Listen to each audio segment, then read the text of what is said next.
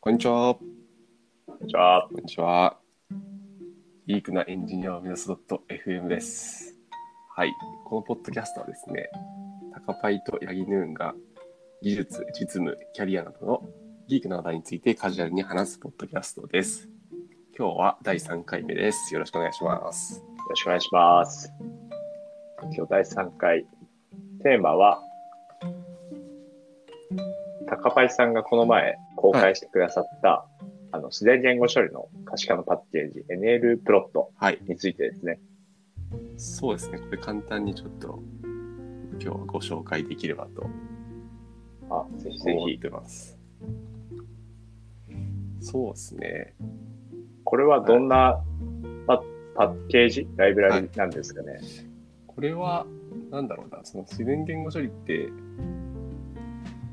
もう割となんか可視化の方法きき決まってるなっていうか、なんか、定型的なものがいくつかあるなと思ってて、はいなん。か確かそにれを毎毎回コーディングして書くの結構煩雑だなって思ってたんで、それを簡単にできるように、ある程度まとめてみたっていう感じのものですね。なるほど、はいめっちゃ便利そうですね。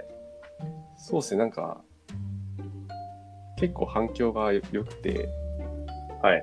なんかもうちょっとちゃんと綺麗にコード書いてからやれあげればよかったなっていう後悔してます。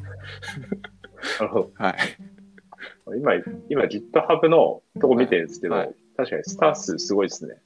70ついてる。おありがたいことですね。あ、なんかフォークも5件されてる。フォーク。そうですね。おお。なんかプルリクもいくつかはい。いただいて、はい。すごいありがたい。えー、あ、本当だ、プルリックも今参考オープンになってる。えー、アドユニットテスト。ワカメさん。そうですね、若部さんが。えー、あ、協定を、なんか協定の機械学習をしてた人ですよね。あ、そうです、そうです、そうです。すごいな。あと、ユープラさんだったり、ニニューヨーカー後藤さんが、はいプルリクを送ってくれました。それはもう、あ本当だマージしちゃったんですけど。えー、あ、本当すごい。早いですね。早いですね。めっちゃ早いですね。なるほど、なるほど。これは、えー、自然言語処理で、あ、ワードクラウドとか、確かに。そうですね、まあ、ワードクラウド、まあ、なんか一般の人にはなんか説明しやすいんですけど、はい、実際にその、契約書とかやってると、これを見たととてみたいなところはあるんですけど、いやいまやあ、ざっくりはわかるんですけど、ワードクラウド。そうですそうねで。すね、あとはなんか、よくある N グラムの品質単語の棒グラフですね。棒グラフだったり、うんはい。まあ、その品質単語のツリーマップバージョンみたいなものだったり、あ、面白い。そうですね。あとは単語の出現頻度のヒストグラムとか、うんですかねなるほど。確かに、ワードクラウドとかは、まあ、例えばトピックモデリングとかして、はいはい。そのトピックが、大体どんなうんうん。トピックなのかなっていうのを把握するのに、結構使えたりしますよね。まあそうですね、パッと見て、なんとなくの雰囲気がつかめますね、そのトピックの。ですよね、はいですよね。なるほど。ツリーマップは初めて見た可視化ですね。確かにこれあんまり使ってる人いないイメージですね。えー、これは面積がそうですね、面積で単語の出現頻度。はいを表してるなるほど感じです。うんうんうんいいっすね。で、ワードカウントのヒストグラムは、これは、その、えっ、と、単語が1で、まあ、例えば、その、えー文章の中に1回出てきた単語が何個あるかみたいな。あ、これはですね、どちらかというと、えっと、えっと、例えば、その文章に含まれる単語を、なんて説明すればいいかな。えっと、単純に文章に含まれる単語の数のヒストグラムって感じですね。なんで10個、なるほど 10, 10単語の文章が多ければそこが盛り上がる。あ10単あ、語そうのいうこ文と章でか。すね。はい。あ、理解です、理解です。理解です。理解です。だからツイートとかだったら、140、40のものが何個あって、あ、そうです、そうです、そうです。とかっていうことですね。なるほどですね。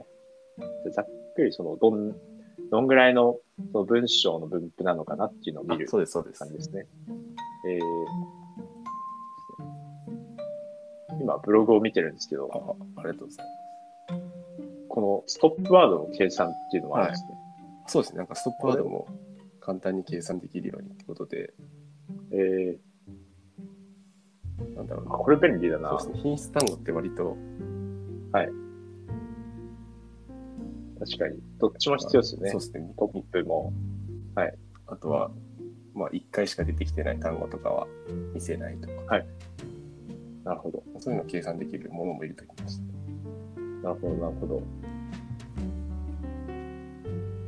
この最後の部分のはい PyLDA ビズっていうのってはい何なんですか、これですね、えっと、この PyLDA ビーズをたただ入れてみただけなんですけど、これ、えっと、LDA で、なんかその、トピックを、今トピックス、ブログだと2って入れてるんですけど、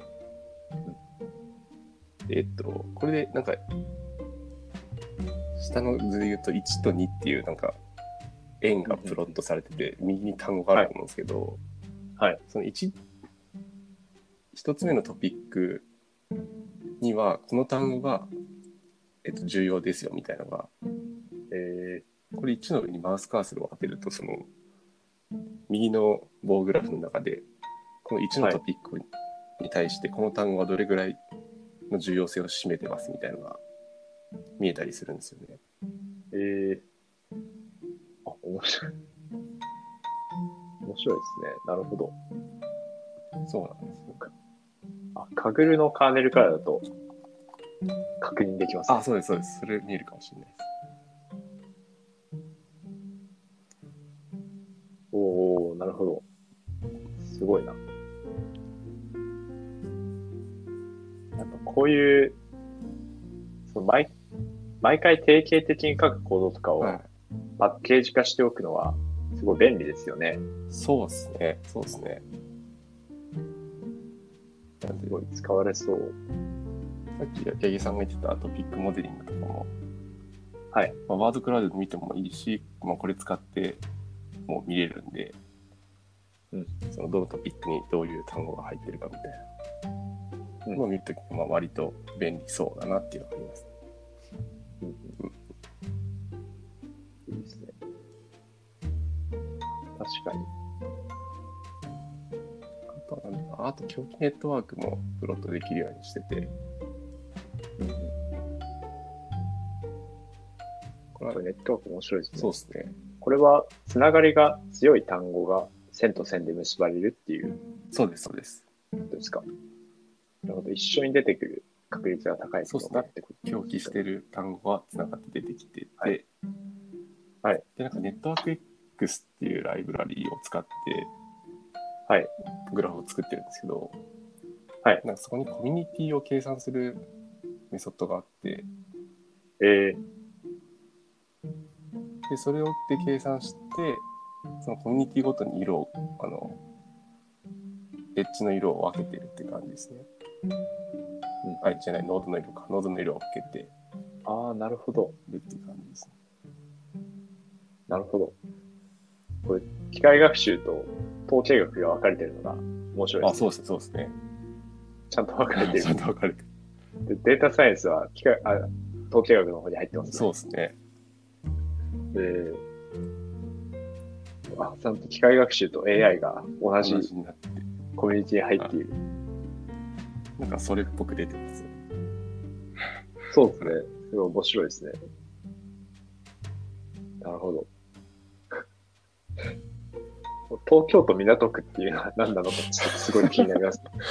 これなんか多分、あ、これツイッターの、なんだっけな、ハッシュタグかぐるってやつとハッシュタグデータサイエンティストってついてるものを取ってきて、はい両方3000件ずつぐらいから取ってきて、それを可視化してるんですけど、はい。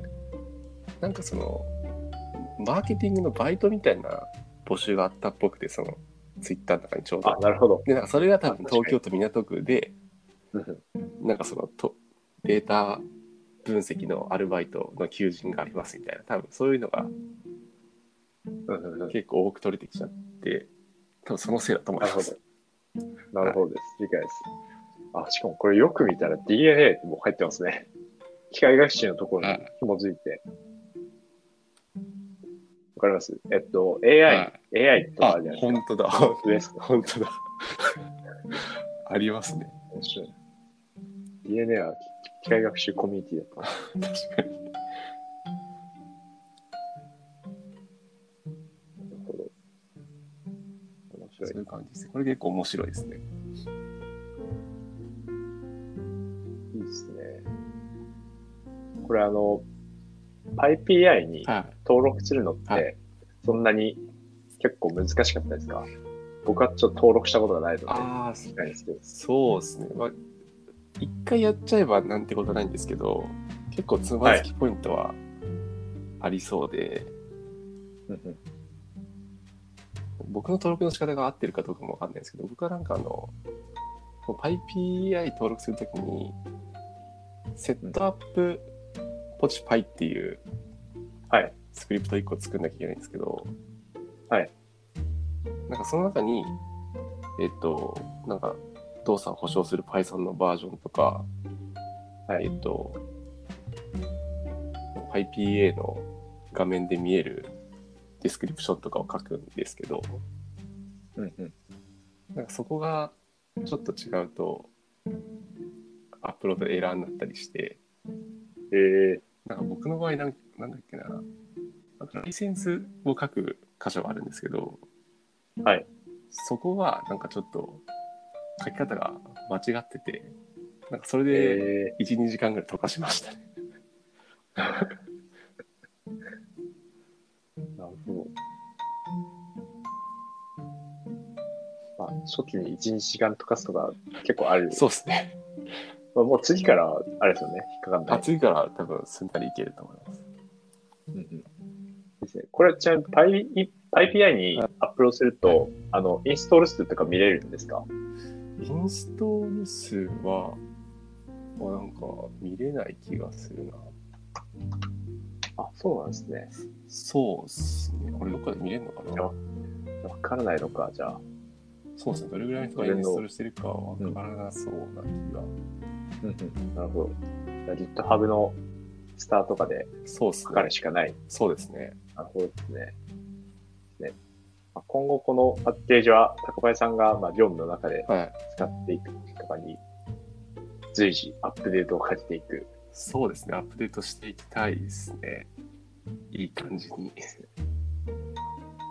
いっすねそうですね。なんかよ、そうですね。予想以上に良さそうって言ってくれる方が多いんで、ちゃんとアップデートしていったらなと思いますね。ただこれなんかあの、今分かち書きトークナイザーとかの処理は入ってないんですよ。まあ、入れてないんですけど、あ、あえて、そうですね。うんうんまあ、確かに。この辺ちょっと悩みますよね。うん。ツイッター見てると、はいそこまで含めてくれたらありがたいみたいに言あはっていくださってる方もいらっしゃいますよそうね。ですね。まあ、どうなんですかね。難しいですそうね。なんですよね。うん。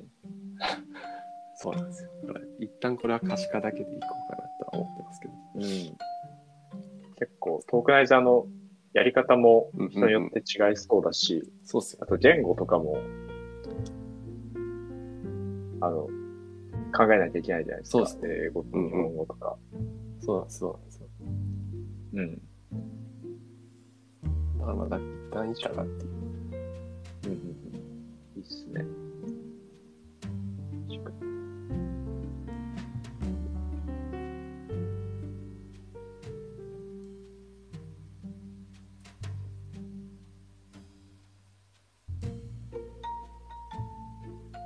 いやいや、そんな感じですかね。そうですね。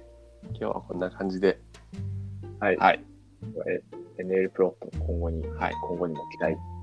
そうですね。ぜひ皆さん、まあ、興味があればはい使っていただければと思います。はい。では、今日はこの辺りで。はい。はいご視聴ありがとうございまごし視た。聴ありがとうございました。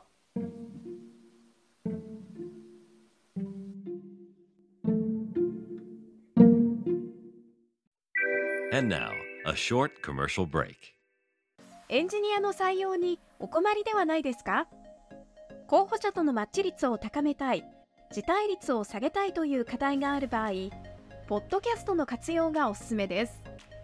音声だからこそ伝えられる深い情報で、候補者の興味・関心を高めることができます。ピトプでは、企業の採用広報に役立つポッドキャスト作りをサポートしています。気になる方はカタカナでピートパと検索し、X またはホームページのお問い合わせよりご連絡ください。